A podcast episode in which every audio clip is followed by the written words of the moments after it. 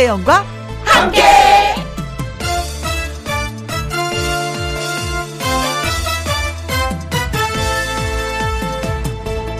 오늘의 제목 반만 비워두세요.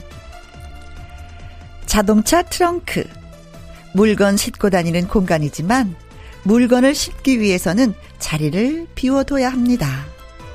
반만 비워두세요. 가방도 그렇고 집안도 그렇고 꽉꽉 눌러 채워야 좋은 건 아닙니다. 조금 헐렁하게 좀 부족한 듯하게 반만 비워두는 것이 새로운 것이 들어왔을 때 감당할 수 있고 좋습니다. 주말에 할 일들 꽉꽉 채우지 마시고요. 반만 비워두세요. 혹시 압니까? 생각지 않던 기분 좋은 일이 찾아올지도 모릅니다. 2020년 10월 31일 토요일 김혜영과 함께 출발합니다.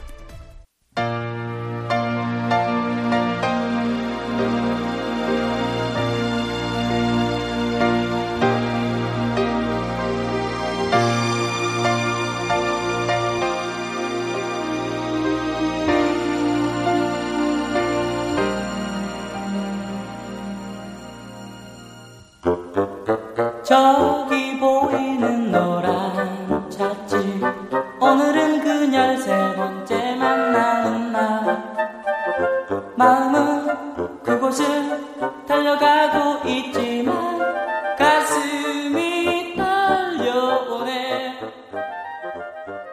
새로 산 KBS 1라디오 매일 오후 2시부터 4시까지 누구랑 함께? 김혜영과 함께 10월 31일 토요일 첫 곡은 이상우의 노래였습니다. 그녀를 만나는 곳 100m 전.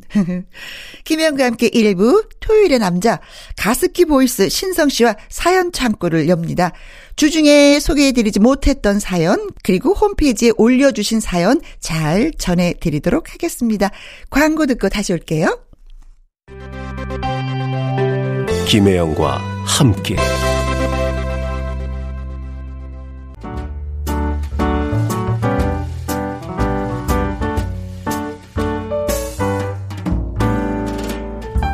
김혜영과 함께해서 드리는 선물입니다.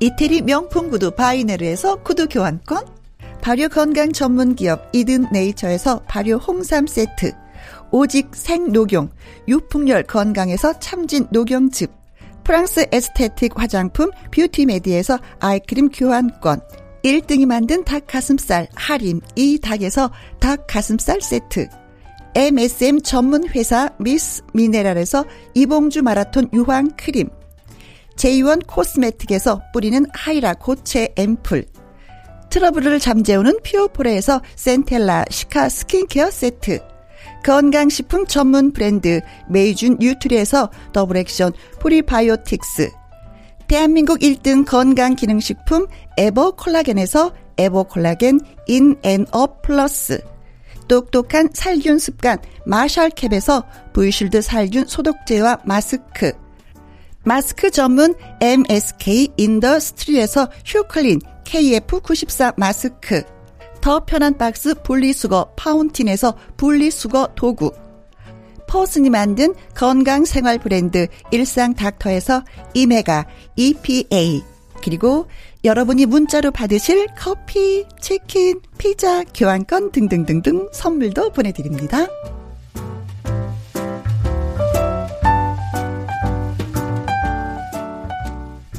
류계영, 여러분.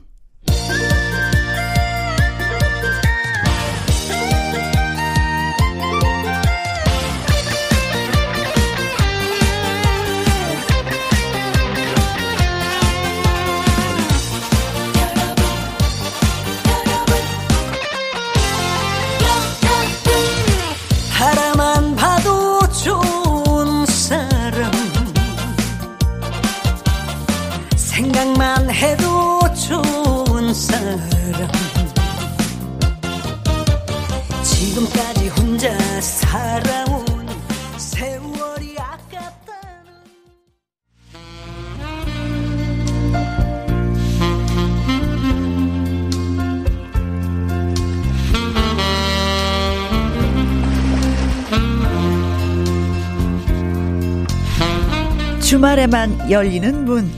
어떤 문? 애청자 여러분이 보내주신 사연이 가득한 창고 문 엽니다. 김혜영과 함께 사연 창고 오픈.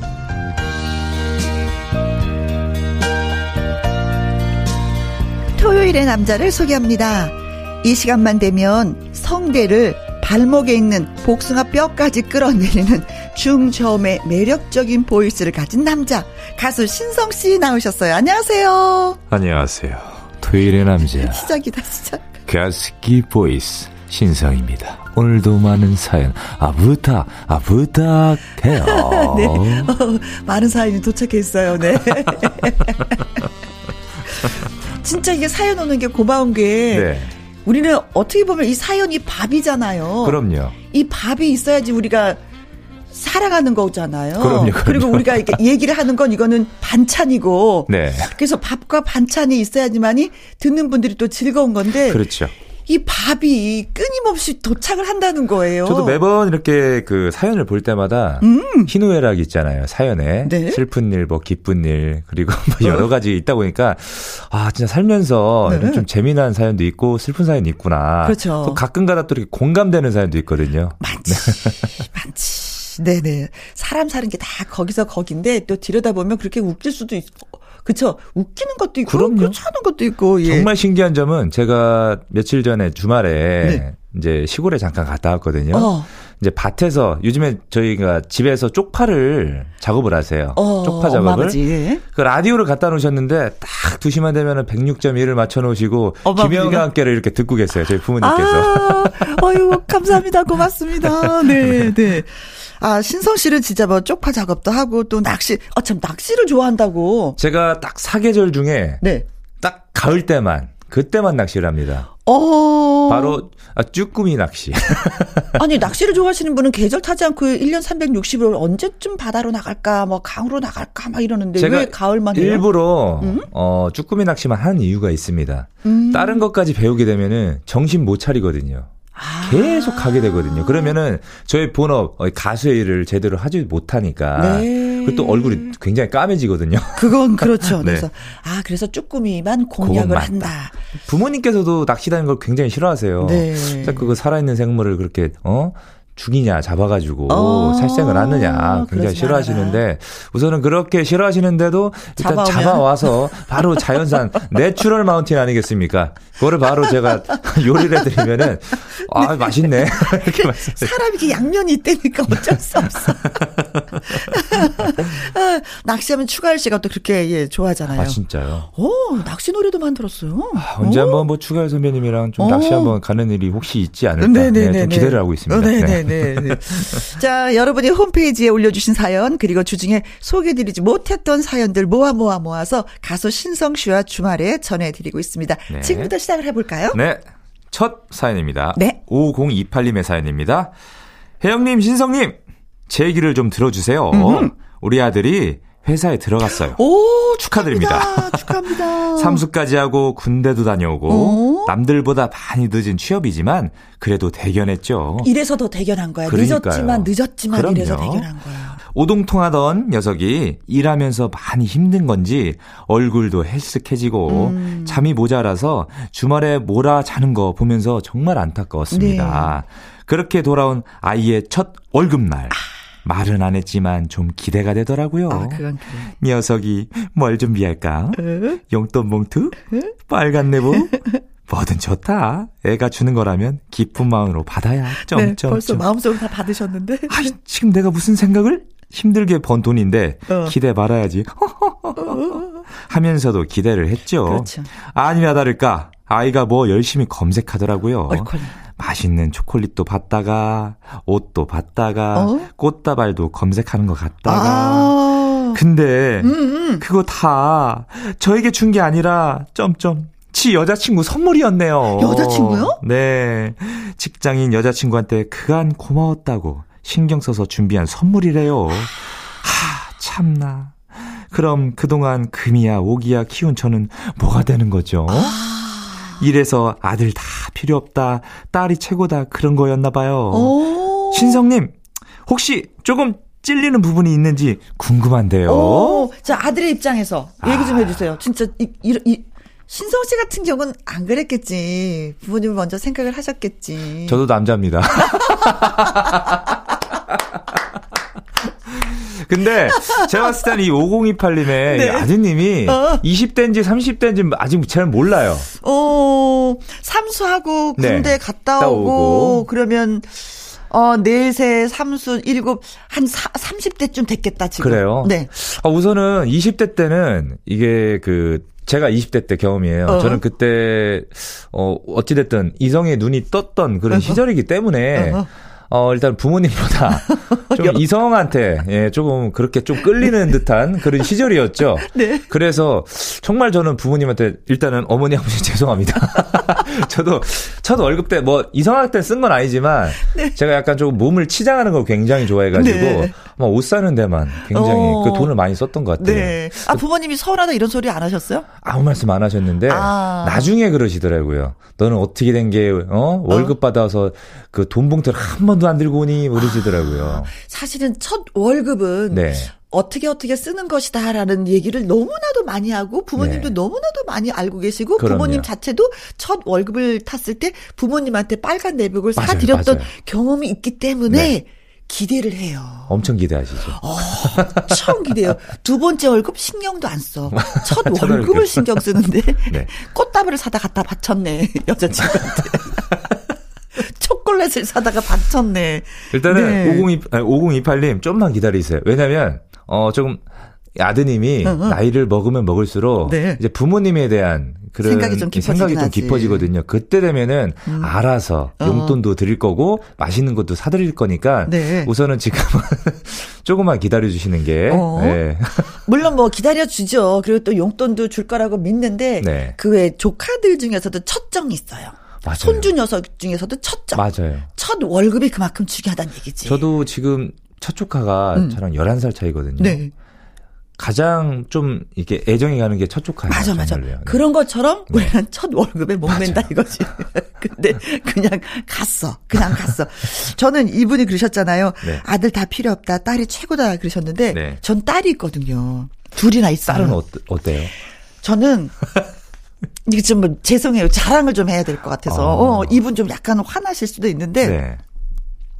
딸이 진짜 최근에 고마웠던 게 뭐냐면 제가 이제 라디오 33년 그만두고 온 집에 왔는데 네. 저한테 봉투를 하나 주는 거예요. 어? 그래서 이게 무슨 봉투? 그랬더니 엄마 퇴직금. 아, 오. 오.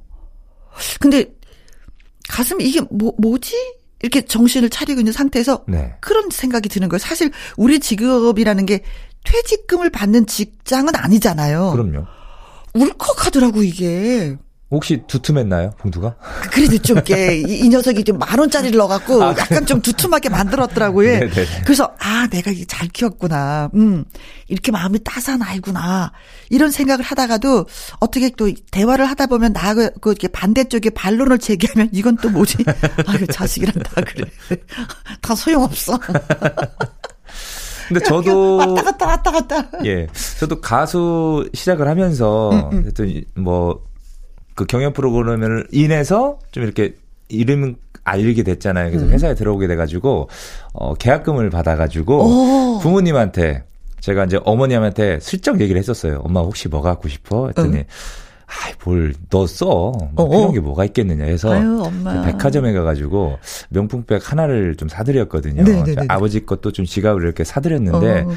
처음엔 그렇게 반대하시다가 어? 딱 그냥 이렇게 봉 이게 그 가방 있잖아요. 네네. 이렇게 어허. 쇼핑백 딱 들고 딱 드렸더니 얼마나 좋아하시는지 정말 그래. 그때 진짜 마음이 되게 뿌듯하더라고요. 그래, 그래, 맞아, 예. 맞아. 나는 그래서 거짓말 안 할 거야. 엄마 뭐 갖고 싶어? 응, 뭐 하고 바로 얘기하려고. 아, 됐어. 뭐 그런 거. 아유, 네가 힘들게 벌었는데, 아이 그러지 말어. 괜찮아. 난 안 그러고 폭 찍어서 얘기하려고. 지금도 그 아까워서 장롱 속에 넣어놓고 잘 안 들고 다니세요. 너무 고이 간직하는가. 어머니, 어디 가셔야 돼요. 그거 들고, 쟤는. 성아, 나 어디 가고 싶어. 헤드백 사줬으면 어디 가게끔 만들어줘야지. 라고 꼭 말씀하세요, 어머니. 우선 뭐, 빨리 코로나19가 종식이 되면은, 어, 어. 조금 해외 좀 이렇게 보내드릴까도 생각 중입니다. 아이고, 예, 부모님들. 좋습니다. 예, 네. 아이고, 어머니 저 호강하게 생기셨네. 아들 잘 키우셨습니다. 예. 그러는 반면에 5028님 약간 좀 열받으시겠네요. 아니, 신성도 그렇고 혜영이 딸도 그렇다는데 넌 뭐요? 조금만 기다려 주시면, 네. 네, 아드님이, 아이, 뭐, 그래도 키워 주셨는데, 음, 그 은혜를 잊겠습니까? 아, 그럼요, 그럼요. 네. 네네 네 네 네. 어, 뭐, 여자친구하고는 헤어지는 법은 있어도 부모님하고 네, 네. 헤어지는 법은 없으니까 그럼요. 끝까지 네, 겁니다. 네. 네. 아, 내가 지금 뭔 얘기 하는 게요? 네. 자, 어, 첫 월급 타면 우리가 왜 빨간 내복을 선물한다는 얘기 많이 하잖아요. 예, 예. 그래서 이문세 씨의 빨간 네, 내복 뭐. 듣고 오겠습니다.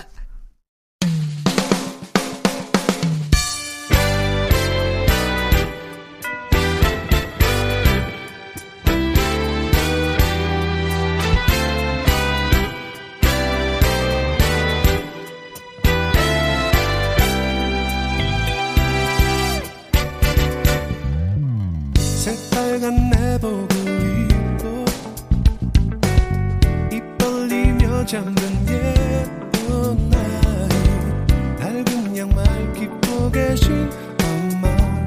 창밖은 아직도 새하얀 겨울밤. 한 손엔 누런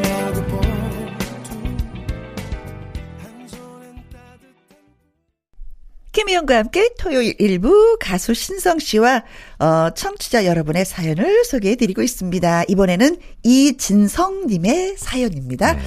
얼마 전에 건강 검진을 했는데 결과가 그렇게 좋지 않았습니다. 콜레스테롤 수치도 높고 이러다가 당뇨 걸리는 건 아닌지 어, 의사 선생님이 저에게 진지한 얼굴로 이렇게 말씀하셨습니다. 어, 신성 씨가 앞으로 건강하게 살고 싶으시면, 많은 것을 바꾸셔야 할 겁니다. 심장이 덜컥 했습니다. 제가 술도 좋아하고 먹는 것도 좋아해서 몸집이 좀 푸근하고 넉넉하거든요. 음. 이러다 큰 병 생기겠다 싶어서 체중 감량에 돌입을 했습니다. 우리 식구들이 그런데 전혀 전혀 협조를 안 해주는 겁니다. 아 이들은 밤중에 치킨이랑 맥주를 시킵니다. 당연히 보는 저는 침이 꼴깍 넘어가죠. 그래서 아이들에게 야, 저 아빠 없을 때 좀 먹어라. 투덜대면 아빠 다이어트 때문에 우리가 뭘 못 먹고 살 수는 없잖아. 아, 이럽니다. 안 도와주네요. 아, 네. 그리고 아내도 제 식단을 나름 신경 써주는 것 같은데 애들 있을 때는 튀김에 국수에 제가 먹어서는 안 될 음식들도 잔뜩 만듭니다. 하는 말도 똑같습니다. 당신 못 먹는다고 애들도 못 먹게 할 수는 없잖아. 아, 맞는 말인데 하, 이렇게 저를 안 도와줘서야 신성 씨, 신성 씨도 다이어트를 해봤을 텐데 방법이 있으면 좀 알려주세요. 아, 참 이거 어떻게 보면은 이거 고문이거든요, 이게. 어.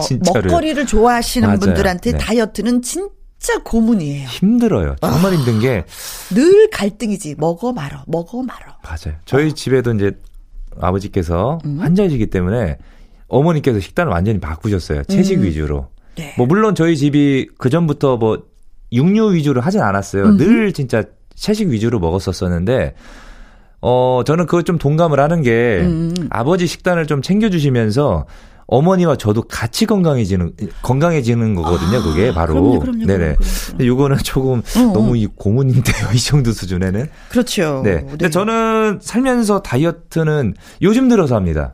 좀 관리를 해야 되기 때문에 그 전에는 제가 체중이 어, 굉장히 마른 몸이었었어요. 음, 음, 음. 그래서 오히려 저는 더 먹었었거든요. 음. 근데도 안 쪄요. 저희 아버지 좀 체질을 닮아가지고 저희 어머니는 조금 그 살이 좀 이렇게 찌셨거든요. 네. 아버지는 안 찌다 보니까 저희 누나들도 굉장히 다 날씬해요. 아, 아버지의 DNA를 많이 네, 네. 물려받았구나. 네. 아, 얼마나 좋을까. 먹어도 상관없는데. 아, 그래요. 내 가족 내가 지키고 내 건강도 내가 지켜야 되겠다라는 이런 그럼요. 생각을 좀 많이 하셔야 될 것 같네요. 그렇죠. 네. 근데 의사 선생님이 정말 심각하게 말씀하셨어. 그렇죠. 앞으로 건강하게 살고 싶으면 많은 것을 바꾸셔야 됩니다. 나는 바꾸고 싶은데 가족이 도와주지 않아. 야. 근데 제 생각에는요, 음. 뭐 고기를 굉장히 좋아하시잖아요. 저는 조금 방법을 말씀드리겠다면은 좀 채식, 그러니까 야채랑 같이 드신 것도 굉장히 포만감을 좋거든요. 느낄 수 있게끔. 네네네. 예, 예. 그러니까 고기를 예를 들어 한 점 먹을 때 좀 양, 그러니까 그 채소를 좀더 먹고. 더 많이. 예. 이 채식도 하다 보면은 입에 맞다 보면은 음. 맛있어요. 그렇죠. 이 채소 속에도 여러 가지 맛이 있거든요. 그럼 제가 또 버섯 같은 걸 굉장히 좋아하는데 버섯은 고기지. 네. 에이. 버섯도 구워 먹다 보면 약간 좀 소고기 맛이 날 때가 있어요. 맞아요. 진짜 맛있거든요. 예, 예, 예. 그리고 좀 추천드릴 게 또 있다면 운동을 하시는 게. 같이. 제가 항상 늘 자전거를 타는 이유가 음, 저도 뭐 좋아하기도 하지만 네. 이그 제가 그때 말씀드린 것처럼 좀 순환이 잘 안 될때 음. 자전거를 타기 시작하면서 몸에 대한 순환이 굉장히 잘 되기 시작했거든요. 네, 네, 네. 뭐 자전거를 안 타신다 싶으면은 조깅도 괜찮고 어. 걷는 운동도 괜찮고 그리고 등산도 좋습니다. 네, 네. 네. 그런데 이분이 그렇게 부지런하지 않으실 수도 있어. 바꾸셔야죠. 이거는 정말 바꾸셔야죠. 바꿔야 됩니다. 네네. 네, 네. 건강의 심각성을 제일 먼저 느끼는 사람은 바로 본인 자신 스스로가 아닌가 이렇게 생각하는데 저희 같은 경우도 이제는 저는 다이어트를 하는데 음식으로 다이어트를 해요. 하루에 두 네. 음. 끼. 6시 이후에는 되도록 먹지 않으려고 노력을 하는데 저녁 6시 근데? 예. 네. 근데 저 같은 경우는 음식에 이렇게 욕심이 많지는 않아요. 그래서 이게 가능한데 네. 어, 먹거리에 이게 좀 있으면 이게 이게 좀 힘이 들긴 힘이 드는데 음. 그래서 저희 집은 어떻게 했냐면 음, 각자의 건강은 각자 알아서 챙기자. 음. 음. 그래서 요즘에 이제 큰 딸이 좀 다이어트를 하는데 우리가 이렇게 간식을 먹잖아요. 안 네네. 먹어. 간식을 안 먹어요. 안 먹어요. 예. 아, 버텨. 끝까지 저도- 버텨. 저도 좀 장점이 있다면 제가 네. 좀 군것질거리를 잘 안 해가지고. 아, 저도 군것질은 안 하는 편이거든요. 예. 그러면 우리 딸이 먹어 먹어 먹어 우리가 그래도 안 먹어. 우리는 아 독하다. 야 저거 진짜 독하다. 그리고 이제 옆에서 도움이 안 돼. 식구들이 결코 도움이 안 되고 있어요. 네, 저희도 그런데 본인의 의지가 네. 가장 중요한 것 가장 같아. 중요하죠. 네. 왜냐면 아직까지는 지금 사연을 봤을 때는 음, 음. 가장이시기 때문에 네. 이 집에 기둥이 흔들리면 안 되거든요. 그럼요. 그러니까 진짜 이건 체중 조절도 중요하시고 음. 그리고 식단 조절도 중요하시고 운동하시는 게 굉장히 좋습니다. 네. 정말로요. 네. 방에서 누가 뭐 먹는다 그럼 거실로 나오시고 거실에서 식구들이 뭘 먹는다 그럼 방으로 들어가시고 아무튼 먹는 걸 보지 않는 것만으로도 이게 식욕을 땡기지 않는 거라서 좀 맞습니다. 도움이 맞습니다. 되지 않을까. 아, 뭐 좋은 거 다 아는데 다이어트 하는 방법을 아는데 이게 실천이 어려운 거야. 네. 일단 먹는 것 살짝 줄이고 조금 걷는 것부터. 맞습니다. 이건 본인 서서히. 맞아요. 본인의 네. 의지에 따라 네. 네. 이게 가장 중요한 것 같습니다. 아유, 그렇습니다. 아유, 도움도 안 됐을 것 같아. 우리가 얘기해도. 해서 너무 또 이게 안 드셔도 네. 오히려 건강에 해칠 수가 있거든요. 네. 충분히 좀 잘 챙겨 드시면서 음. 전 운동, 네. 예, 운동하셨으면 좋겠습니다. 그렇습니다. 네네. 네, 네, 네. 음식 조절과 운동이 그쵸? 네, 건강을 유지하는 비결 중에 한 가지다. 그렇죠. 네. 심장이 덜컥했대잖아요. 심장이 덜컥덜컥 하면 어떻게 큰일 나지. 심장은 두근두근 뛰어야죠. 네. bounce bounce. 그렇죠. 자, 아무튼 예, 건강 잘 챙기시길 바라겠습니다. 그리고 이 노래 띄워드리면 이거 또안 도와주네 노래가. 예? 이거 진짜 야. 이건 저희 뜻이 아니에요. 예. 우리 윤쌤. 그, 럼요 저희 뜻이 윤쌤, 아닙니다. 네. 네. 신유영의 노래입니다. 밥 한 번 먹어요. 살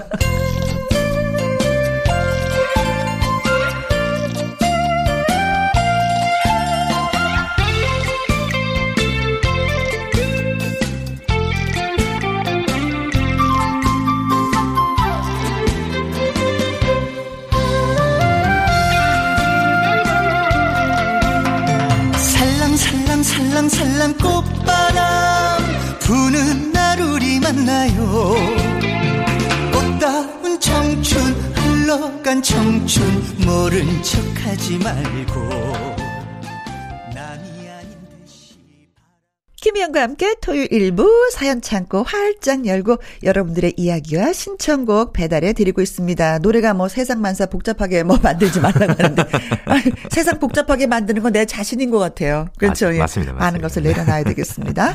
자, 신성 씨가 또 소개해 주세요. 자, 이번에는 김수경 님의 사연입니다. 요즘 우리 집 분위기가 말이 아닙니다.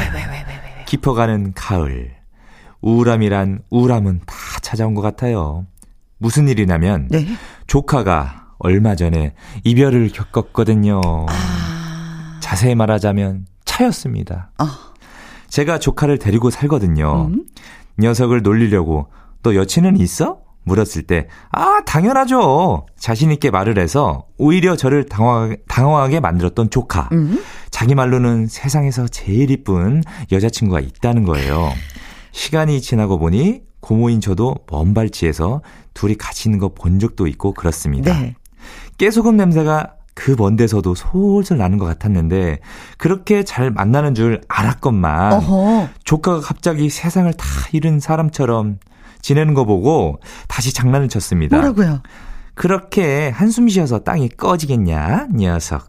누가 보면 여친이랑 헤어진 줄 알겠다. 어, 어, 어. 그 말과 함께 동시에 저를 바라보는데 헉, 헉 내가 무슨 말실수를 한 거야. 상황 수습이 안 되더라고요. 어, 어. 어린애를 만나고 헤어지고 그런 것 자체를 너무 오랜만에 곁에서 보다 보니 어, 어. 사실 그마저도 제 눈에 너무 예뻐 보이더라고요. 맞아, 맞아, 맞아. 저도 있어요. 지금의 남편이랑 사귀다가 헤어진 적이 있는데 네. 그때 생각도 나고 뭐라고 위로를 해줘야 할까요? 어. 술이라도 한 잔 사줄까 싶은데 아는 척하면 싫어할까요? 어. 이렇게 보내주셨습니다. 야, 이 가을에 이거 헤어짐에 이거 이게 뭐 슬픔이 그쵸? 그쵸. 허전함이 배배 배배가 되겠는데요. 더군다나 가을이지 않습니까? 저는 이게 그, 그, 이런 그 이별의 아픔 이런 게 없어서 할 말이 별로 없어. 왜 없으시죠? 저는 네. 딱 그, 그 그분을 만나서 네. 그냥 결혼을 했어. 오랫동안 연애를 해가지고 한 바로 사, 방송국 들어와서 네. 방송국에 있는 그분을 만나서 네네. 그냥 연애하고 그냥 결혼을 해가지고 헤어짐이 없어서 그럼 그 전에- 아픔의 크기를 잘 모르겠어. 깊이를 모르겠어. 그럼 그 전에 뭐 이렇게 없었어요. 연애 경험 없, 예, 없다가 예. 바로 그냥 어떻게 보면 첫사랑을 그렇죠. 만나셔가지고 어, 어. 연애를 하다가 네. 결혼하셔가지고 어, 어. 아주 맹맹해. 이야 네. 굉장히 진짜 어떤 면에서 좀 드문. 억울해, 억울해, 억울해. 억울해. 네.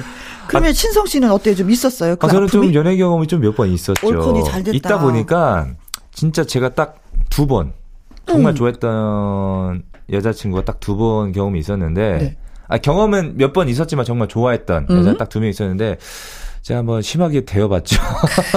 저는 이 아픔을 조금 이해를 합니다. 그럼 어떻게 해야 돼요? 이걸 어떻게 조카를 위로를 해줘야 와, 되는 이거는 거예요? 솔직히 말씀드리면 어. 아무리 옆에서 위로를 해줘도 그 순, 순간뿐이에요. 음. 이거는 본인이 스스로 치유를 해야 됩니다. 어. 아무리 옆에서 야 세상에 뭐 여자가 그 여자밖에 없냐? 그렇지. 어? 어. 여자는 굉장히 많아. 야, 짝이 아닌가 보다, 얘. 하는데 너 짝은 따로 있어. 그 순간에는 그래도 위로를 받을지언정 시간이 지나잖아요. 네? 자꾸 그 생각이 나요. 그 여자가 생각이 나고. 어, 그 친구가. 제가 좀 뭐 진짜 그 식음을 전폐 정도는 아니지만 어, 밥을 어. 먹어도 밥맛이 없는 예 거야. 밥맛도 없고 어, 딜 가도. 진짜 예. 하, 막 계속 그 생각만 어, 나는 세상이 거예요. 다 암흑이야. 네. 옆에서 막 계속 얘기를 해줘도 안 들려요. 어, 시간이 지나면 괜찮아. 안 들려. 이거는 진짜 시간이 약이에요. 이건 어쩔 아, 수 그래요? 없습니다. 네. 오랫동안 시간이 지나다 보면 잊혀지거든요. 네. 그리고 또 새로운 여자친구를 사귀면 되는 맞아요. 거죠. 어. 사람의 마음은 사람으로 치유를 한다는 그런 방법도 있습니다. 그러니까 음. 알아서 조카분이 또 다른 새로운 여자친구가 나타날 때까지 네. 그냥 지금 힘들더라도 옆에서 그냥 지켜주는 거, 그냥 맞아요. 봐주는 거. 바라봐 주는 거. 음, 네. 그래. 밥 줄까? 뭐, 빨래 좀 해줄까? 뭐 이런 거. 용돈 필요하니? 뭐, 요런 게 되려 더 도움이 되는 거네요. 혹시 뭐 무슨 일 있어 이런 거 하지 마세요. 묻지를 마. 묻지를 마세요. 물어보지 마세요. 네. 저 아는 분은 네. 아들이 진짜 여자친구와 헤어져서 네. 식음을 전폐한 거예요. 그러니까 아빠가 네. 어떻게 했는지 아세요? 어떻게 했죠? 시장에 데려갔어요. 네. 그리고 양복을 하나 사 입혔어. 양복을요? 넥타이, 오. 와이셔츠, 구두를 쫙 입혔어. 네네. 이 모습으로 다시 가서 연애를 해라. 아, 그것도 나쁘지 않네요. 너무 멋있지 않아요, 아빠가? 아니, 보통 여성분들도 혹시 어, 어. 차이게 되면은 어. 열받아가지고 미용실 가가지고 머리- 과감하게 막 네. 변신을 하거든요. 네. 그리고 SNS 같은 데다가 어. 딱 이쁘게 사진 찍어가지고 딱 어. 올려놓습니다. 어, 어. 나 요즘 이렇게 잘 지낸다. 어, 어, 나 어. 예뻐졌다. 어, 어, 어. 그런 경험을 제가 몇 번 봤거든요. 어, 그래요? 그러니까 제 친구도 헤어졌었는데 오랜만에 이렇게 뭐 옛날에는 그 미니홈피 네, 네. 있었던 어, 어. 시절이니까 들어가가지고 얘가 왜 이렇게 이뻐졌지? 어, 이렇게 어, 되는 거예요. 나랑 헤어졌으면 이거 슬퍼하고 있어야 될 텐데, 어, 이거 이뻐, 아, 이거 약 오르는데? 아, 그럼 나도 한번 찍어 발라볼까? 아니 그게 아니라요. 그거 아니에요? 예뻐졌으니까 어, 다시 한번 연락해봐? 다시 얘 이렇게 연락을 하게 되는 거예요. 그 여자 헤어진 여자친구한테 아. 그런 경험이 더또 치사지네. 그거 보니까. 굉장히 치사하죠.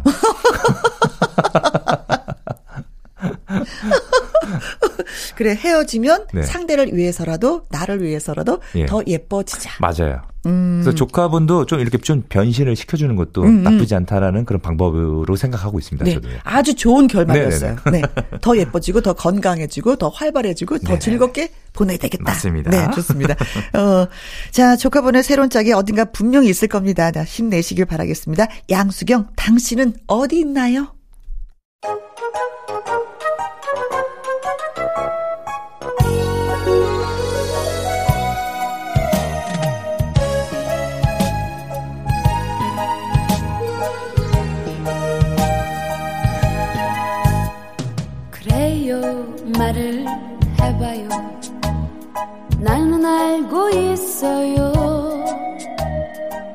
어젯밤에 그 맹세가 무엇을 말하는지. 그래요 떠나갈게요. 당신이 원하신다면 이번에 만나볼 사연은 이수영님의 사연이 되겠습니다. 기대됩니다. 회사 일 때문에 당분간 혼자 살게 되었습니다. 솔직히 말하면 처음에는 하늘을 날아가는 기분이었어요. 아, 이제 아내의 잔소리도 안 듣고 내 마음대로 할 수 있다. 내가 먹고 싶은 거 먹고 보고 싶은 거 볼 수 있다. 눈치 안 보고 홀가분하다. 그랬는데 오랜만에 혼자 살아보니 외롭고 가족의 온기가 그립고 그렇죠. 밥도 어 부실해지고 또 큰 문제가 생겼습니다. 그것은 아침에 일어나지를 못한다는 겁니다. 아, 제가. 한번 어, 잠들면 업어가도 모르거든요. 아. 잠기도 어둡고 그래서 알람을 5분 단위로 맞춰도 겨우겨우 일어납니다. 누가 깨워줄 사람이 없어서 회사 지각도 벌써 몇 번은 했고요. 음. 학생 때 지각하는 거야 그렇다 치는데 회사 지각은 문제가 있잖아요. 그럼요. 지각하면 안 되거든요. 자꾸 일찍 일어나야 된다, 일어나야 된다라는 생각을 하니까 부담이 되는 건지 이제 밤에 잠도 잘 안 올 지경입니다. 두 분은 아침에 잘 일어나시는지요? 어떻게 하면 잘 일어날 수 있을까요? 이거는 조금 어 문제가 좀 있네요. 음, 습관이 좀 그렇게 들으셨나 봐. 저 같은 아내분이 경우는, 그동안 예, 예. 큰 역할 해 주셨네요. 같이 살면서. 여보, 그럼요. 일어나, 일어나. 그 전에는 어머니가 일어나라, 일어나라, 어? 그쵸? 수영아, 일어나라 했는데 혼자 계시니까 이게 안 그쵸. 되는 거네. 음. 저 같은 경우에는 제가 조금 예민해요. 음, 음. 그러다 보니까 다음 날 스케줄이 있으면은 네. 저는 항상 3시간 전에 일어나요. 그러니까 알람을 맞춰놔도 저 스스로 일어나줘요, 몸이. 어허, 어허. 일어나가지고 준비를, 씻고 준비하고, 음. 앉아가지고, 어, TV를 켜가지고 뉴스가 하잖아요. 네. 그날 뉴스를 이렇게 봅니다. 어. 세상이 어떻게 돌아가나. 네, 어. 이렇게 보고 있다가, 아, 남자들이 그건 또 알아야지. 네네. 앉아 있다가 이제 시간이, 제가 이제 픽업하는 시간이 있잖아요. 음흠. 만약 그 시간대에 오지 않게 되고 좀 긴박할 때쯤 되면 제가 전화를 미리 합니다. 어, 맨즈한테. 네. 어디냐? 어, 어. 예, 5분 뒤에 도착합니다. 더 부지런하네. 원래 부지런한가 봐요. 네, 저가, 제가 조금, 좀 그래요. 이게 음. 먼저 혼자 제가 이제 회사에 들어오기 전에는 혼자 일을 하다 보니까 어허. 제가 뭐 운전도 해야 되고 스케줄 관리도 해야 되고 혼자서 다 하다 보니까 네. 늘 긴장을 하는 거죠. 음. 그러니까 그게 몸소 배어 있다 보니까요. 네. 지금도 조금 어허. 예, 그렇게 되고 있습니다. 자, 그럼 이분은 어떻게 되나? 알람을 계속해서 끊임없이 여러 개를 틀어놓는 수밖에 없죠. 네. 한 번에 이런 경험도 있었어요. 제가 어디 살 때그 네. 위층에 사는 분이 진짜 똑같은 사연이에요. 잠을 못 깨시는 건지 어, 어. 알람이 계속 울려요. 어. 그 진동 소리가 위치게 들리는구나. 예. 웅. 안 일어나세요. 그게 한 진짜 한 30분이 돼도 막 안 일어나더라고요. 진짜. 심각할 정도로. 아, 근데 진짜 이분이 말씀하신 것처럼 네. 너무 신경 쓰면 잠도 안 오는데 이거 그러다 병 생기거든요. 예. 아, 그럼 되도록이면 일찍 잠을 자시는 걸 어떨까? 일찍 자고 알람을 두세 개를 울려놔야지 되는 거예요. 그렇죠, 그렇죠. 예, 예, 예. 아니면은 알람 시계를 한 10개 정도 놔두세요. 진짜 새벽 방송 하시는 아나운서 되시는 분들은 아침 뉴스 하잖아요. 그런 분들은 진짜 그런 분들 계시거든요. 예, 예. 그게 도움이 되지 않을까, 예, 그런 생각 해보는데. 아무튼 좀 일찍 주무시는 거, 예, 그거 잊지 마셔야 되겠습니다. 네. 자, 오늘 끝곡으로 신성 씨의 사랑의 금메달 들으면서 오늘 여기서 또 헤어지고 다음 주를 기약해야 될 것 같아요. 네, 다음에도 또 이렇게 좋은 사연, 또 재밌는 사연 들고 네. 또 한번 이렇게 찾아뵙도록 하겠습니다. 고맙습니다.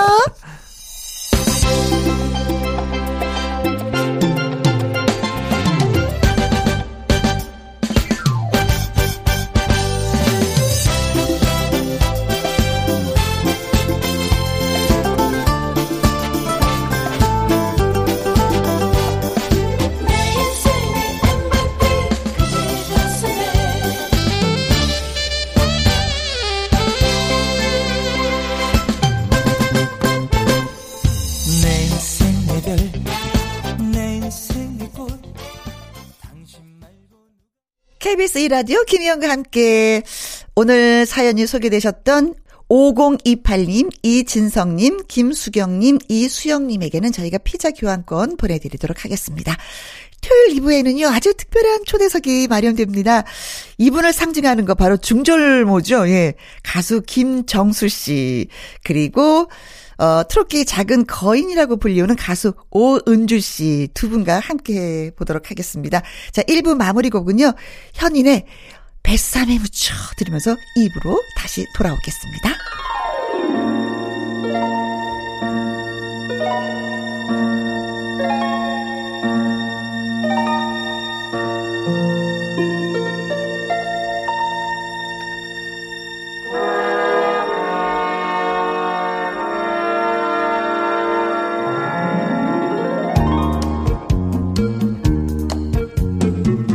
뱃삼에 뱃삼에 묻어 고요한 그날 밤 네가 꽂히던 밤에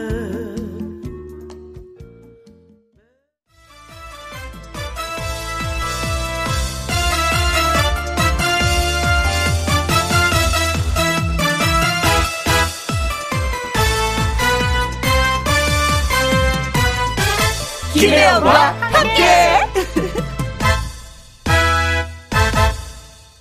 KBS 2라디오 김혜영과 함께 2부 시작했습니다. 어, 아주 특별한 초대석에 모실 분들을 지금부터 소개해 드리도록 하겠습니다. 음, 멋진 중절 모자가 너무나도 잘 어울리는 가수 김정수 씨, 그리고 하춘아 씨하고 쌍벽을 이루는 가수 인생입니다. 음, 오은주 씨 두 분과 함께 하려고 합니다. 어, 김정수 씨의 당신 노래 듣고 와서 예, 본격적으로 대화 나눠보도록 할게요.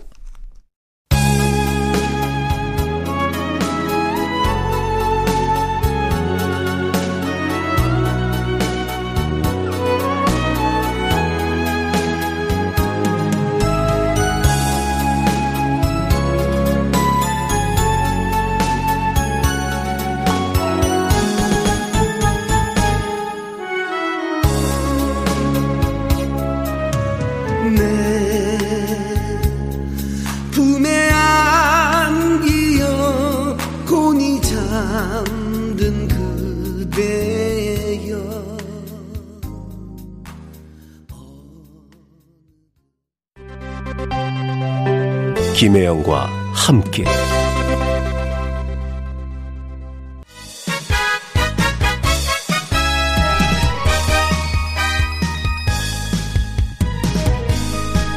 아주 특별한 초대석, 오늘의 초대 손님을 소개합니다. 항상 중절모를 눌러쓰고 노래하는 이 가수의 모습.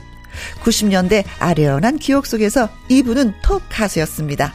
당신, 그리고 내 마음 당신 곁으로의 그 주인공, 가수 김정수 씨를 소개합니다. 안녕하세요. 네, 안녕하세요. 김정수입니다. 네. 어, 반갑습니다. 예, 네. 반갑, 반갑네요. 아, 진짜 오라버니를 여기서 또 우리가 만나다니. 네, 기분이 좋네요. 자, 그리고 1972년 7살 때 꼬마 가수로 데뷔해서 아빠는 마도로스라는 노래로 전국을 강타했던 그 어린 가수. 그녀에게 가수라는 직업은 숙명 같았습니다. 돌팔매, 사랑의 포로 같은 그 노래를 불렀던 그 주인공, 가수 오은주 씨도 반갑습니다. 반갑습니다. 너무 반갑습니다. 네. 어, 그냥. 반갑습니다가 아니라 아주 반갑습니다. 나 아주 진짜 반갑습니다. 네. 정말 오랜만이네요. 진짜 오랜만이죠. 두 분도 오랜만이세요? 네, 두, 네. 음, 같이. 어, 얼마나 만에 만나신. 거예요? 제가 30년 전에 당신으로 활동할 때 그때 음. 많이 뵀어요. 어, 오은주 씨를. 진짜 너무 네. 오래간만에 뵈서 너무너무 반갑고요. 네. 아까 울컥했죠. 그렇죠. 우리 울컥했어. 오라버니도 울컥하고 다 울컥했어. 네. 오늘 스튜디오가 막혀갖고 더 어, 네. 씨하고. 그래요, 네. 제가 오늘도 멋진 모자를 그냥 푹 눌러 쓰고 오셨어요. 아니, 도대체 이런 질문 굉장히 많이 받으실 것 같은데, 이 중절모가 몇 개나 돼요? 많아요. 아, 방, 방에 셀 수가 없다는 건가, 많다는 건? 한 집에 이게 빛이 돼 있는 거면 한, 한 50개? 50개. 그 나는 이제 모자를 먼저 구하고 그 다음에 의상을 맞춰요. 음, 모자를 쓰고 색깔에 나서 맞게. 어, 어떤 옷을 입을까? 음. 어, 옷을 입고 나서 어떤 중절모를 쓸까 이게 아니라 예. 그때 그때 기분에 따라서 그냥 의상이 확확 달라지는 거네요. 그러면 그렇죠. 모자를 선택함에 있어서 오. 너무 잘 어울리세요. 네. 네. 야, 그 은근슬쩍. 네. 우리는 보통에 옷만 입으면 되잖아요. 옷, 그렇지요. 옷값만 들면 되는데, 네. 김정수 씨 같은 게 모자값까지 모- 모자. 들어서, 한이 배로. 모자값이 만만치가 않았을 네. 것 같아요. 진짜 만만치 않아요. 잘 어울리고 하나에 한 많이 4, 50만 원씩 하니까. 오! 비싼 건 한 돈 100만 원도 하고. 오! 그렇게 아, 비싸요. 미치겠어요. 중절모 머리 하나예요? 근데 이제는 이 모자 중절모 들어 쓰는 게 트레이드 마크니까 또안 살 수도 없는 거야. 그럼요. 계속 사야 되는 거예요. 그죠? 그렇죠. 새로운 모습을 또 보이려면. 그리고 잘 어울리세요. 그리고 그냥 편하게 다니면 모자 벗고 다니고 네네네. 전혀 못 알아보시니까. 혹시 머리가 없으신 건 아니시겠죠? 뭐 그게 입장이 떳떳하지 못해요. 옛날에는 멋으로 썼는데 네. 이제는 이, 이 입장이 떳떳하지 못해서 이제는. 아니, 제가 어. 항암 치료하면서 머리가 많이 맞아요. 빠져가지고 음, 그래서 더. 맞아요. 맞아요. 근데 보통 이렇게 음, 나이 지긋하신 분들은 왜 중절모가 아니어도 야구 모자를 굉장히 많이 선호하잖아요. 근데 야구 모자는 안 써보셨어요? 평상시에? 야구 모자가 더 친숙하죠. 네, 아 야구 모자 공- 쓰긴 공- 쓰세요? 공적인 자리만 중절모 쓰고 아. 거진 야구 모자 쓰고 아 그럼 야구 모자는 또 몇 개예요? 그것도 한 50개. 그러니까 바위 하나가 네. 모자 모자로 이렇게 도배를 해. 아니, 어, 어. 이게 그러니까 막 보관할 수도 없는 거예요. 겹쳐서 보관할 수도 없고. 그렇죠. 맞아요, 비싼 거는. 이렇게 하나 칸 만들어서 하나씩 늘어오니까. 네, 네. 케이스가 따로 있잖아요. 모자 같은 네. 경우는. 네. 그리고 외국에서 이게 사람들 친 지인들 올 때 모자 하나 사주세요. 그 부탁을 못 하겠더라고요. 어. 이다 hand carry 해야 들고 와야 되니까 끝까지 되죠. 네네. 비행기 안에서도 이렇게 들고. 그렇지요. 아니 그러면 가끔가다 이렇게 너도 초대 손님이 오면 아이고 이 모자 이거 하나만 주면 안 돼? 뭐 이러실 수도 있겠어. 이렇게 많은데 다 쓰지 네, 않잖아. 많이 뺏겨요. 아주 짓궂게 끝까지 달라는 사람이 있어요. 저도 누구예요? 그분이 누구예요? 그 지인들. 아. 네. 아주 목숨 걸어요. 뭐, 아, 모자에다가요? 뺏으려고. 어. 자, 조금 전에 저희가 그냥 당신이라는 노래를 들었는데 이 노래가 대상을 받은 노래예요. 그냥 평범한 노래는 아니에요. 음. 예, KBS 제가- 가요대상에서. 네, 제가 91년도 제 발표는 90년도에 했고 네. 한 1년 만에 이렇게 반응이 좋아서 네. 그해 뭐 가수상 됐죠. 네. 근데 저희는 아 본인이 이제 작사 작곡을 해서 아, 이 노래가 썩 마음에 들어서 부- 부르기도 하고 작사 작곡도 했나 보다 했는데 본인 진짜 본인은 그렇게 마음에 들지 않았다고 얘기 듣고 어머 예, 제가. 저 일본에 이렇게 음. 내 마음 당신 곁으로가 일본에서 우리나라보다 더 히트했어요. 음. 그래서 초대받아서 거기서 한 2년 생활하면서 네. 아, 너무 식구들도 보고 싶고 음, 외롭더라고요. 그래가지고 그때 만든 곡이라 저는 제 얘기 같고 그랬는데 네. 앨범 밑에다 이렇게 넣으려 그랬는데 그 곡이 또 이상하게 머릿곡이 됐고 당신이 예. 그리고 또 제가 그동안 해왔던 그 그룹 음악과는 또 좀 안 맞고 네. 그래서 좀 창피했어요. 어. 근데 사실은 이게 음 당신이라는 이 노래가 김정 당신 이꼴 김정수일 수도 있어요. 왜냐면 네. 속 마음을 드러내서 표현하는 노래이기 때문에. 맞아요. 대중분들도 어, 진심을 다해서 이렇게 노래 불렀는지 네. 작업했는지 다 아세요. 그렇죠. 혹시 그 아내한테 바치는 노래였죠. 예, 그때. 예, 어, 예. 어, 그래요. 가사가 그래서 점점- 많은 여성들이 더 좋아했어. 맞아요. 나도 좋아했네. 나도 좋아했는데. 자, 김정수 씨의 대표곡을 듣고 왔으니까 이제는 오은주 씨의 대표곡 하나 또 듣고 와서 얘기 나눠볼까 해요. 돌팔매라는 노래가 있었어요. 네, 네. 어, 발표된 게 1990년 90년도 초반, 그러니까, 네. 네. 어, 오은주 씨를 지- 방송 같이 했어요. 저, 저 당신하고 저희 네, 네, 많이 오주 히트했죠. 씨 돌팔매하고. 네. 네. 자, 오은주 씨를 인기 가수로 만들었던 바로 그 노래입니다. 돌팔매 듣고 올게요.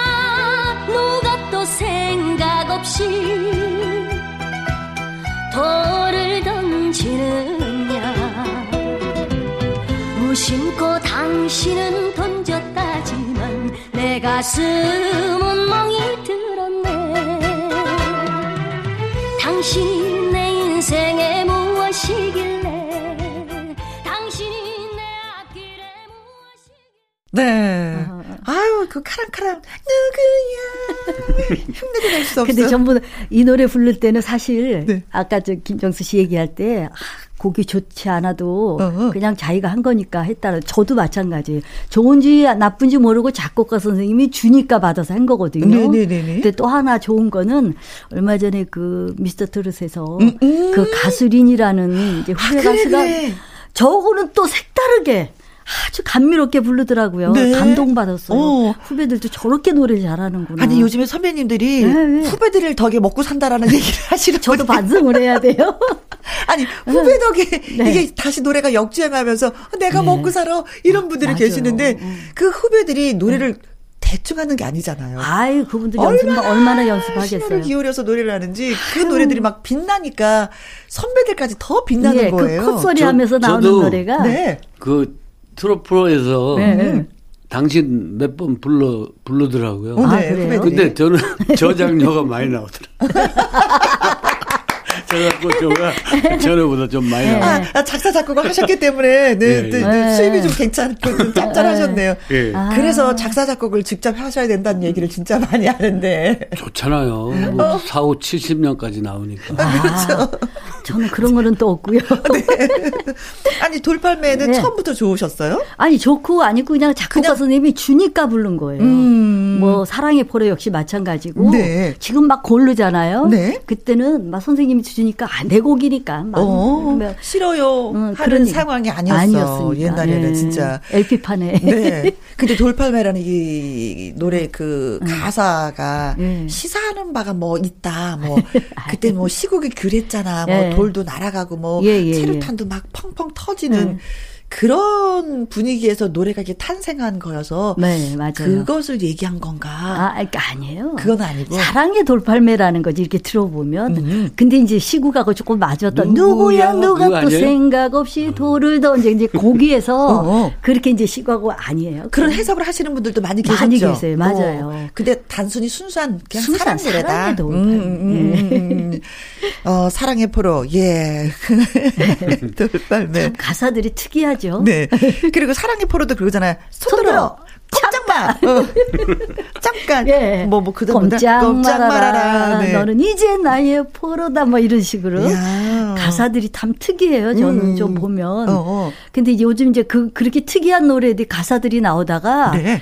조금 이렇게 이제 그냥 평범한 노래 뭐 음. 이렇게 하다 보니까 뭐가 안 튀는 모양이에요. 아, 아. 사실 이 두 노래가 튀어. 튀어 너무 튀어요. 가사가 튀는 튀는 노래거든요. 그, 네, 그래서 어.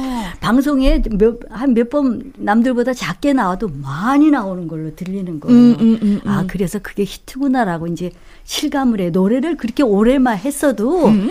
어떤 게 실감 히트라는 건지 모르고 있는데 지금 보니까 아, 그렇게 해서 히트가 저는 나는 거구나. 네. 뭐 그런 것보다 국민도 고은주 씨가. 노래를 잘하셔가지고 아예 잘 아니네. 아유. 네? 그렇게 해서 오은주 씨는 목소리 톤 자체가 타고났죠. 아, 네네. 지금은 조금 허스키 됐어요. 아, 약간. 그래도 지금도 여전, 여전, 그래도 여전. 그 체격에 네. 그렇게 어. 그렇게 칼칼한 목소리가 나온다는 게 감사드립니다. 너무 칭찬을 많이 해주셔서. 음, 아이고, 예. 요즘 후배들도 트로트 보니까 진짜 우리들 많이 연습하고 공부해야 돼. 음. 당연하죠. 너무 잘해. 어. 선배들의 또 이런 반성이 네. 더 나은 또 노래들이 또 많이 나오는 계기가 예, 될 것 같기도 합니다. 근데 김정수 씨는 원래가 야구 선수였어요. 나 그 얘기도 깜짝 들었더니. 어머 진짜요? 왜 야구 선수였어요? 중고등학교 때 음, 음. 그 야구 해가지고 네. K 대에 들어갔어요. 어, 대학까지 대학 야구에. 예. 어, K 되면 저기 고려 아니 그냥 K 대. 근데 내가 미안한 게. 네. 내가 근데 왜 야구를 안 야구를 하셨- 끝까지 못하고 그리고 왜 안 하셨을까? 사실 근데 힘이 있는데 이분은. 고3 때 네. 질, 질하잖아요. 이제 진로도 결정돼 있고. 네. 그 동네 친구가 그 8군에 오디션 좀 봐달라고 네. 그룹으로. 그래서 내가 그냥 보름 연습해서 오디션 봐줬어요. 네. 근데 합격이 된 거야. 다섯 어. 번 떨어졌대요 그동안. 내가 참여하고 합격이 돼서 네. 또 내가 그 참여를 안 하면 그 합격이 취소된다는 거야. 그렇죠. 왜냐면 보컬 노래를 하셨으니까. 그러니까 그 단장하고 막 팀원들이 음. 아 목숨 걸고 정수야, 어. 우리 좀 도와줘. 그래가지고. 정수. 아이 자식, 야, 그거 야구, 야, 이 노래해. 너는 이거 천직인 것 같아. 옆에서 많이 뭐, 얘기하셨겠지. 그 어린 나이에 어. 야구를 해야 되나 음악을 해야 되나 막 고민하다가 결국 음악을 택했죠. 네. 음악을 하셨으니까 지금까지 노래를 하시는 거지. 그때 야구를 선택하셨으면 그때 그쵸? 우리 동년배가 윤동균 감독 있죠. 네. 그 친구하고 나 동년. 아, 지금 또 감독을 하실 수도 있겠다. 네. 그래도 그래도 감독 저기 뭐 야구하시다 노래하셔. 저는 평생을 노래만 해서 아무것도 모르겠더라고요. 나는 뭐가 뭔지. 노래하길 잘했다고 생각해요. 아이 노래는 네, 뭐 네. 진짜 잘했죠. 오은주 씨 같은 경우 진짜 뭐 일곱 살부터 노래를 네, 하셨으니까 네. 그 얘기 좀 잠시 후에 좀 하도록 하겠습니다. 할 얘기가 너무 많아 나들이. 네. 자 그러면은 어 김정수와 급행 열차 시절 노래를 했었었던 노래가 바로 이거죠. 제 데뷔곡이에요. 예. 내 마음 당신 곁으로. 예. 듣겠습니다.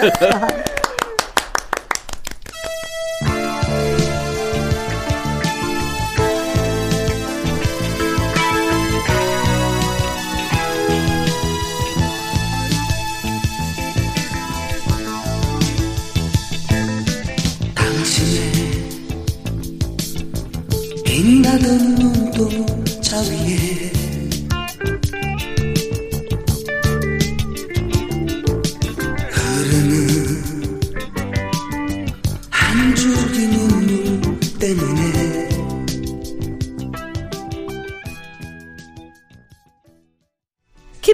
함께 토요일 2부 아주 특별한 초대석 중절모 신사라고 불리우는 가수 김정수 씨 그리고 트롯계의 작은 거인 오은주 씨와 함께 하고 있습니다.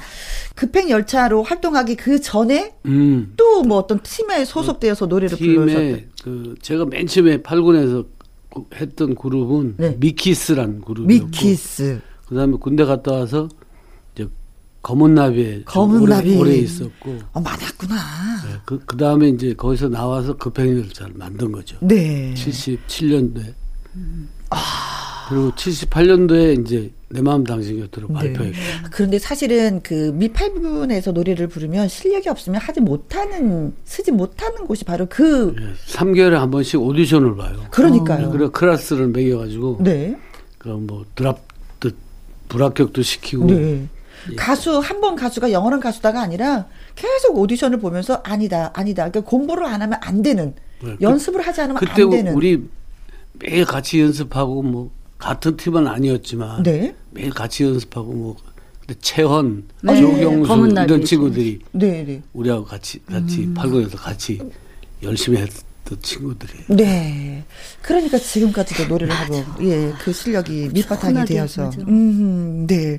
근데 일본에서도 음악성을 인정받았었는데, 잘 되고 있었을 때 왜 한국으로 오셨을까요? 더 그때 활동을 하셔도 될수 내 마음. 당신 곁으로가 네. 어, 반응이 앨- 앨범을 냈어요. 음흠. 근데 그 가슴이 떨려를 좋아하더라고요. 가슴. 예. 근데 그걸 이제 일본어로 번역해서 부르고 기, 기록윤 선생님 곡 한 곡 해가지고 두곡 거의 싱글 CD를 내잖아요. 네. 근데 기록윤 씨 곡을 미는데 가슴이 떨려가 유선 방송에서 이렇게 반응이 있어가지고 음. 잘 되고 있는데 못 견디겠더라고요. 향수병이라는 게 나 그렇게 무서워지고 옛날에 그 정훈이 씨 있잖아요. 아. 네. 그 친구가 내 친구 여동생이라 꼬말 때부터 알아요. 네, 정훈이를. 네, 네. 근데 야마 재단에서 그 친구를 이제 키우려고 이제 정훈이 일본- 씨를. 네, 음. 일본에서 트레이닝 하고 있는데 정훈이 그냥 와버렸더라고요. 가더라고요. 왜 왔냐? 너 잘 잘 될 수 있는데 그랬더니 오빠 향수병에 걸리니까 못 견디겠대요. 근데 아. 그때 내가 이해가 되더라고요. 음. 그래서 그냥 왔어요. 편지 한 장 써놓고. 어, 글쎄 우리 같은 경우는 향수병을 뭐 알아보질 않았기 때문에 어떤 느낌인지 모르지만 그냥 엄마 품이 그리운 거죠. 그렇죠. 그렇죠. 엄마 그렇죠. 품이 그리운 대한민국 거지. 품이 그리운 거죠. 그렇지. 그렇지. 된장 고추장이 또 그리운 거고. 예. 네, 맞아요. 네, 네, 네. 그래서 그렇죠. 일본에서의 접고 한국으로. 네. 그래서 이왕 내 이렇게 나이 먹고 고생할 바에는 음. 그 한국 가서 하자. 그리고 네. 이제 당신 앨범을 낸 거예요. 그리고 나서 이제 대박이 터진 거죠. 조금만 더 계셨었다면 한류인데. 네. 아니 그래도 어쨌든 어, 와서 괜- 저뭐 대한민국에서 괜찮았을 수 있죠. 네. 그러고 나서 이제 80년도부터는 한류가 그렇지. 올림픽 때 하면서. 음. 네. 근데 저는 아까 전에 오은주 씨 얘기했었잖아요. 데뷔가 일곱 살 때였다. 네, 그래서 네, 네. 하춘아 씨는 여섯 살때 데뷔를 네, 했고 하춘아 오은주 씨는 선배는, 네. 일곱 살 때고 네, 그래서 네. 인생이 네. 인생의 삶이 좀 같아. 네. 그렇죠. 맞아요. 네, 그래서 저희가 아까 네. 인생이 쌍벽이다라고 맨 처음에 이렇게 네. 소개를 드리기도 했었는데 네. 어떻게 해서 일곱 살에 그 어린 나이에 노래를 했을까? 네, 저희 아버지가 네. 불광동에서 이렇게 버스 회사를 했어요. 어머, 근데. 마당이 이렇게 넓은데 이게 평상이 있어요. 어. 그 전축을 틀어오면 내가 거기 올라가서 막 노래를 했대요. 네, 네. 그 이제 어르신들이 오면 음. 야, 너 노래 할 수 있냐 노래 해봐라 하면서 10원 주면서 이제 그 돈으로 사탕도 사 먹고 하긴 했는데 네. 그러다가 이제 저희 집에 최일성 씨라는 작곡가 선생님이 세 들어 사셨어요. 어, 예. 그러면서 이제 노래를 하게 된 거지. 연습도 없이 처음에 무대 섰던 데가 동두천. 어, 어, 어. 극장 무대에서인데 이렇게 대마이크 올려놓고 그 네, 사진도 네. 지금은 있는데 그래서 이제 그때부터 무대가 시작되면서 아시아 레코드 회사에 들어가면서 네. 최치수 사장님 들어가면서 엄마 엄마 돌아와요 아빠는 마더로스 또 엄마 아, 저 엄마 엄마 돌아와요? 예, 엄마, 엄마 엄마 엄마 돌아와요. 제가 한번 그- 해볼게요. 엄마 엄마 돌아와요. 빨리 돌아오세요. 어머 어떻게 그걸 아세요?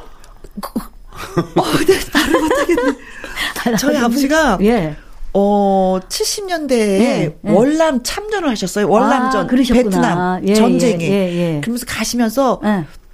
어아 나 눈물 나 어, 그, 그, 전축을 사주셨어요. 아, 아, 아. 그러면서, 네. 그때 저희들이 나이가 어리니까. 어린 아이가 부른 노래를 들어라 하면서, 네. LP판을 몇 개 사주셨어요. 거기 월남 가신 우리 아빠는 없나요? 내 뺨에 네, 뽀뽀 어, 잠깐. 내 뺨에 뽀뽀하고, 월남으로 가시나 봐. 맞아요. 아, 어. 그 다음에 뭐더라? 월남으로 가신 아빠 그, 은, 은, 은주는 걱정 없어. 빼- 엄마가 있으니까 베트콩 게릴라도 많이 잡고 그것까지 기억하고 있어요. 계시네. 어. 아 눈물 아, 나 눈물 나. 우리 아버지도 생각나고 왜냐면 그때 그 레코드가 LP 아니에요. 음. 근데 그때는 이제 동시로 같이 녹음을 했어요. 밴드 선생님들하고 악단분들하고. 아이고야. 예, 그러니까 채널이 하나니까 그렇게 해서 그게 탄생했던 노래인데, 네. 아 지금 생각하니까 참 꼬마가 노래 잘했다고 때. 아니 저는 밤에는 네, 아빠 네. 생각에 그 네. 노래를 듣는 거예요. 어머. 어, 그거냐. 그럼 다 같이 이제 네, 가족이 듣다가 예. 그거 저 LP 이렇게 딱 내려놓고 음. 자자. 그러면 네. 저는 잤었던. 아빠 우리 자요. 아빠도 안녕. 어. 아, 그런 추억이 있었구나. 왜냐면 전쟁터니까. 맞아요. 혹시나 싶어서 네. 어, 잘못될까 네. 그 염려 속에 어, 네, 무사히 잘 돌아오셨죠? 네. 아이고 참 생각해 주셔서도 저도 여- 너무 영광이에요. 어, 어머. 세상에 그 노래를 네. 네. 진짜요. 예. 어렸을 때 무대 선다는 게 그 쉽지가 않았을 텐데 겁은 없었어요. 모르니까요. 그냥 하려면 하는 대로 하고 음. 또 이제 선생님들하고 아 이쁘다 이쁘다 하니까 그 이제 기분에 음. 노래도 하고 그러니까 노래는 뭐 건방진 얘기지만 좀 천직이었었던 것 같고 맞아. 네, 그랬던 것 같아요. 어린 나이에도 어린 노래 어 한다는. 저는 어린 나이에도 아저 친구는 어쩜 저렇게 노래를 잘할까. 어. 지금도 기억해 주시는 분들이 계셔서 네. 너무 감사드리고 어. 또 아침에 그때는 또 녹음할 때 아침 10시부터 해요. 장충 녹음실이나 뭐 네. 이런 데서 좀 아침 10시 모든 게 열악했죠. 지금에 비하면 네. 그런데도 그. 어린 아이가 노래를 너무 아니, 너무 좋으니까. 잘했어. 네. 자 그러면 오은주 씨가 어렸을 적에 불렀던 노래를 저희가 한번 모아봤어요. 네. 마도로스 시리즈 그때는 마도로스가 예. 그전 인기였었죠. 그래서 멋쟁이 마도로스, 아빠는 마도로스, 나도 마도로스 뭐 이어서 계속해서 한번 이제 들어보도록 하겠습니다. 아홉 살 때 녹음을 했다고 해요. 얼마나 잘하는지 한번 여러분 들어보세요.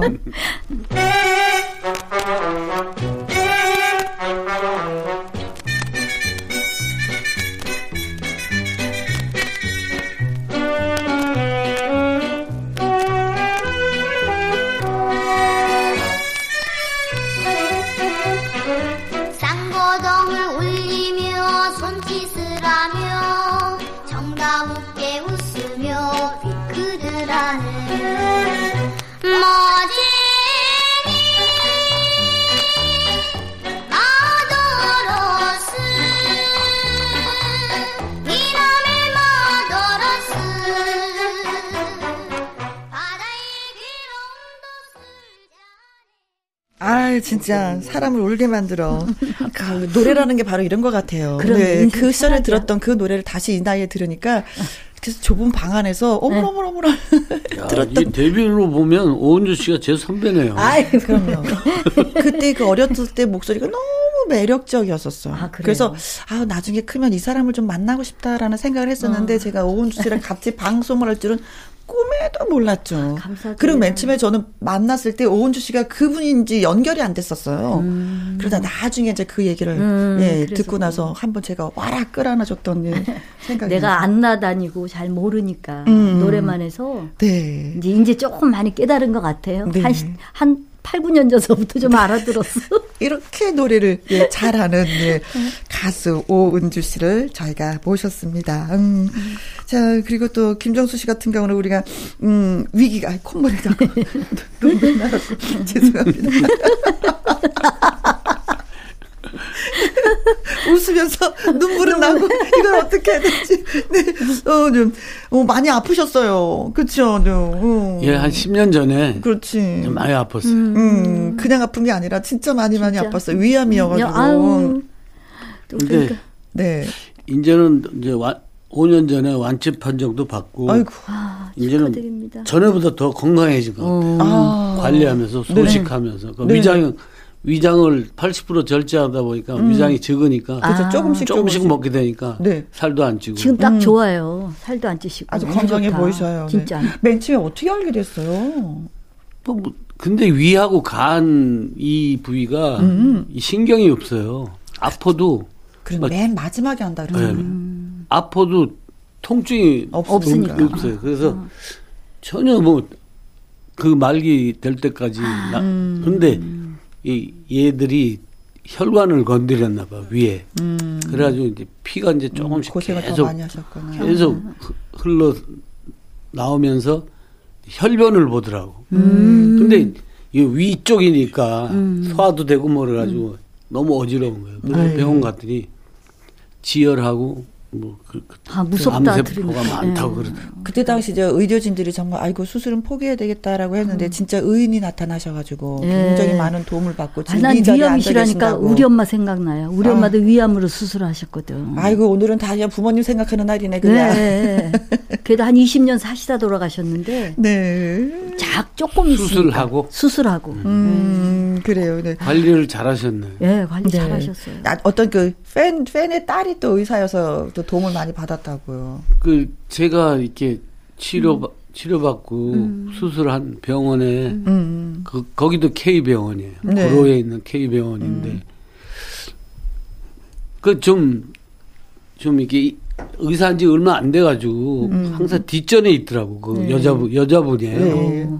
근데 이제 내가 수, 명의들도 아 너무 늦었다. 어허. 그리고 이제 수술을 집도를 안 하려 그러는데 집에 가서 이제 엄마한테 얘기를 했겠지. 네네네네. 엄마가 좋아하는 가수 김정수 씨 죽게 생겼어. 그러니까 어. 그 어머니가 자, 3일 동안 잠을 안 주무시고 막 욕을 하면서 어 딸한테. 내가 너한테 딸하고 두, 두 분이 사세요. 네네. 내가 있는 돈 없는데 다 털어줘 너 의사 만들어놨더니 그분 하나 뭐 고치냐고. 음. 그래가지고 막 견디도 못해가지고 자기가 자원을 했대. 어, 그러니까 어머. 원장님한테 제가 이래도 돌아가시고 저래도 돌아가시면 제가 한번 해보겠습니다. 어머머머. 그래가지고 여, 여자니까 섬세하게 잘한 거예요. 네. 야, 어머니 대단하시다. 욕을 막 하셨구나. 음. 오. 내가 그, 그분 하나 못 고치냐고 내가 돈, 네. 돈 들여서 의사 만들어 놨더니 그리고 음. 그분은. 영원한 팬이시네, 네. 진짜. 음, 그 나중에 얘기하더라고요. 음. 어머니가 어머니 때문에 이런 일이 있었다고 CD에다 사인 하나 해서 그 열정이라도 해줄게 그랬죠.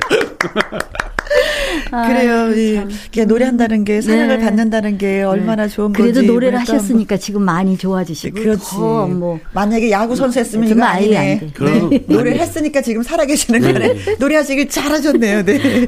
자, 그래서 또 신곡도 발표하셨어요. 아, 축하드립니다, 진짜. 근데 이 불황에 음. 다들 몸살이고 있는데 저는 과감하게 5월 달에 신곡을 냈어요. 음. 네. 근데 코로나가 막 심하고 그래서 제목도 네. 이 또한 지나가리라. 코로나 빨리. 지나가라 이거. 아. 네, 그리고 두 곡을 신곡을 두 곡을 넣었는데 네. 네. 두 번째 곡은 글로벌 코리아. 아, 네. 글로벌 국민 코리아. 응원가 같은 응원가. 거예요. 어. 저희 이 시간에도 이 또한 지나가리라 소개해 드렸거든요. 그래서 오늘 또 특별히 또 오셨으니까 이 자리에서 그 노래 다시 한번 또 들어보도록 하겠습니다. 김정수의 이 또한 지나가리라.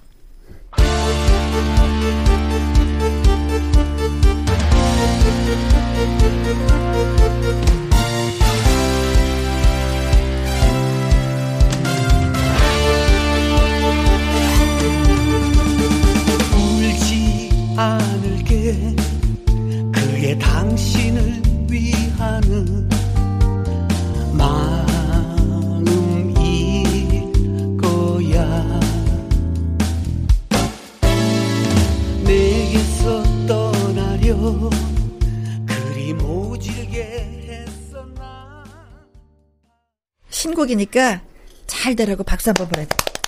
네. 진짜 좋지 않은 것들 빨리빨리 다 지나가 버렸으면 예 좋겠습니다. 그런데 오은주 씨도 역시 또 신곡을 발표하셨어요. 네, 저도 오. 5월 달에요. 5월 달에. 네. 어, 이거 두분 같으세요, 이렇게? 그러게 비슷비슷하세요.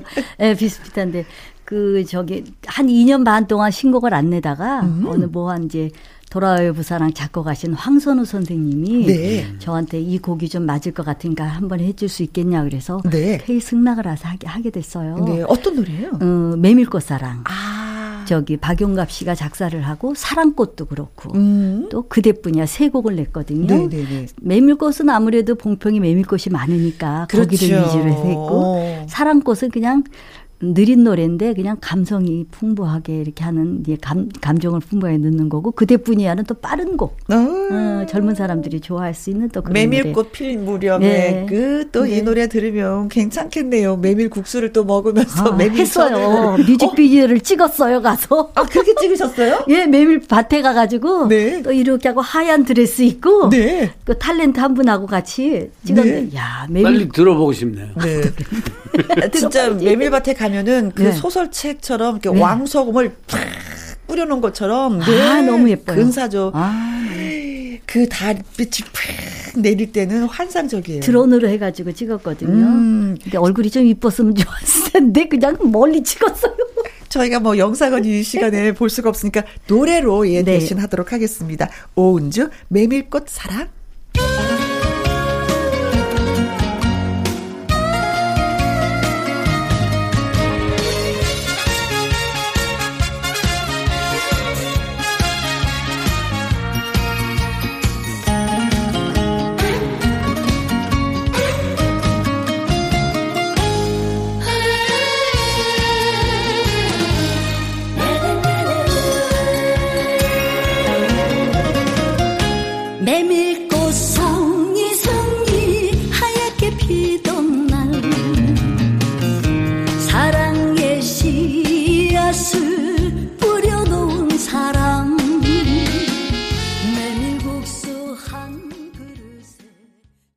메밀꽃 사랑 예잘 들었습니다. 자 오은주 씨는 봉사활동을 진짜 오래오래 하셨나 봐요. 그냥 제가 봉사라는 게 어. 제가 노래를 하면서 여러분이 제 노래로서 이렇게 좀 좋아하고 음?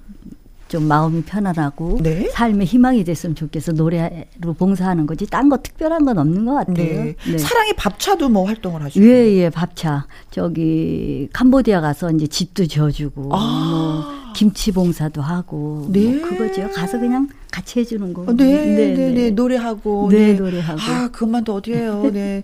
오은주 씨가 왔다라는 그 마음에 더 열심히 또 일을 하게 되는 거죠. 네. 봉사라는 게. 네. 여러분이 많이 있으니까. 음, 음, 음. 오라버니, 예, 자- 자꾸 오라버니라고 그러려고. 김정수 씨도. 예, 김정수입니다. 제가 평상시 예. 오라버니라고. 김정수 씨도, 네, 보니까 또, 나름대로 좀 재능 기부도 많이 하시고. 아, 제가 필리핀에 겨울에 한번 음. 그 한인 그 공연 갔다가 네. 따뜻하고 좋더라고요. 네. 그래서 제가 몸도 좀 안 좋고 그러니까 찬바람 불고 좀 추- 춥다 하면 필리핀에 가서 한 몇 달 있다 오고 네네. 그랬어요.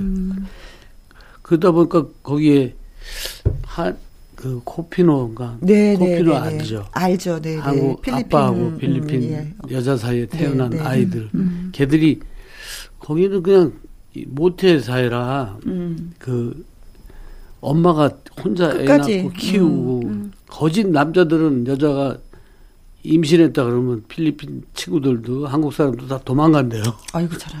그러니까 세상에. 굉장히 좀 아이고. 불우하게 음. 이제 진짜 소외돼 그런 삶을 살아서 너무 안 돼서 네.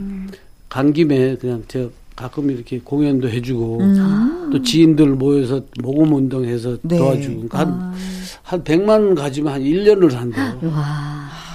우리나라 돈 100만 원 네, 네, 주면 네, 네, 네. 한 1년을 산다 그러더라고요. 그래서 그렇게 해서 매 매년 그 12월 말일 날 네. 그때 공연을 쭉 해왔고 한 5년을 음. 그리고 틈틈이 해주고 근데 지금 코로나 때문에 못 들어가요. 지금은 상황이 그런 면에서는 진짜 두 분은 가수라는 게 아 이래서 좋다라고 느끼는 경우가 바로 이런 것 같아요. 그렇죠. 노래로 봉사할 수 있잖아요. 네, 노래를. 저는 노래가 안 돼서 노래를 봉사할 이제 수가 없어서. 돕고 사는 그런 사회가 됐으면 좋겠어요. 네. 그러니까 원래 또 이렇게 좀 겨우겨우 사는 사람들이 남 돕지 음. 돈 많은 사람들은 안안 돕더라고. 덥죠, 맞아. 희한하다. 나 돈 많으면 많이 도와줄 줄 알았는데. 돈 참- 많은 사람들은 세금 많이 네, 내잖아요. 그만 그만 겨우 겨우 겨우 사는 사람들이 남 돕고 그러더라고요. 그래서 이 제가 아프고 음. 네. 이렇게 회복하면서 근데 그 우리가 사실 은주 씨도 그렇고 저도 그렇고 사랑만 받았지 우리가 보답할 길이 보다 없잖아요. 길이 그래서. 그럼 그때 그때 이제 덤으로 사는 음, 인생 같고 네. 남들을 위해서 좀 살자. 나누시는구나. 네. 뭐 그런 마음이 들어서 네. 시작하게 됐어요. 짧게 앞으로의 계획이 어떠신지. 역시 뭐 노래하는 사람은 꾸준하게 건강하게 노래하고 또 봉사도 하고 네. 팬들이 계시니까 네. 좋아할 때까지 네. 어, 뭐 꾸준히 노래했으면 좋겠어요. 저는. 네. 자 그리고 이어 동문이. 근데 노래를 할 수 있다는 네. 그게 이제 행복하지. 축복받은 것 같아요. 음, 저는. 맞아요. 음. 그리고 남을 도울 수 있다는 것도 네. 또 축복 받은 것 같고. 그래서 열심히 살게요. 네. 아이고, 자, 고맙습니다. 오늘 또 이렇게 두 분을 만나서 이런저런 얘기를 해봤습니다. 어, 내일 방송 예고 살짝 해드릴게요. 일요일에 사연 요정 가수 요요미 씨와 여러분의 사연을 전해드립니다. 1부는 사연 창고로 함께 하고요. 2부는 박성서 대중음악 평론가와 숨은 띵곡을 찾아 떠나는 주말의 띵곡 코너 예 준비되어 있습니다. 자, 이제 정말 이제 끝인사를 드려야 되는데 마지막 노래는 김정수 씨의 글로벌 코리아 신곡이라고 말씀하셨는데 네. 어, 어, 코로나 때문에 힘드실 텐데 이곡 들으시고 힘내고 네. 열심히 살자고 네. 제가 만든 곡입니다. 네, 대한민국 아자아자 뭐 네. 이런 느낌인가 봐요. 네, 대한민국. 세계적인 대한민국 아자. 뭐 신곡내면서 뭐 힘들거나 그러진 않으셨어요. 늘 신곡을 내지만 이것이 진짜 또 히트를 할 수 있을 것인가 이거에 대해서 생각을 진짜 많이 하게 되잖아요. 히트보다 그 제가 좋아서 하니까 히트 하든 안 하든 관계없고 음. 네. 앨범 낼 수 있다는 게 감사하죠. 아, 그럼 맞아요. 생각이 굉장히 많이 바뀌신 거잖아요. 네. 어, 노래를 하면 이건 좀 히트가 돼야지 되는데 그, 런 생각보다는 아 네. 이 노래를 내가 다 끝까지 잘 부를 수 있을까 그걸 받았을 때 네. 그런 생각을 많이 하게 되죠. 젊었을 때 하고 지금 하고 생각이 많이 차이가 나는 차, 거죠. 차죠. 그때는 뭐 그냥 주니까 노래했고 음. 지금은 이제 곡을 받으면 아 이걸 내가 목소리가 잘 나와서 잘할 수 있을까 또 뭐 이런 생각을 많이 하게 되죠. 어. 조금이라도 이제 노래를 알으니까 네. 조금만 저거 하면 아우 창피해 이것도 못 불러 이런 생각을 하게 되죠. 음. 실수 안 하려고 노력을 노력을 하고 노래에 대해서. 네. 자, 아무튼 어, 대한민국에 힘을 주는 노래 글로벌 코리아 들으면서 오늘 또 인사를 나누도록 하겠습니다. 두 분 너무나도 감사하고요. 감사합니다. 초대해 감사합니다. 주셔서. 네. 10월의 마지막 날도 여러분과 함께해서 행복했습니다. 지금까지 누구랑 함께 김혜영과 함께. 세상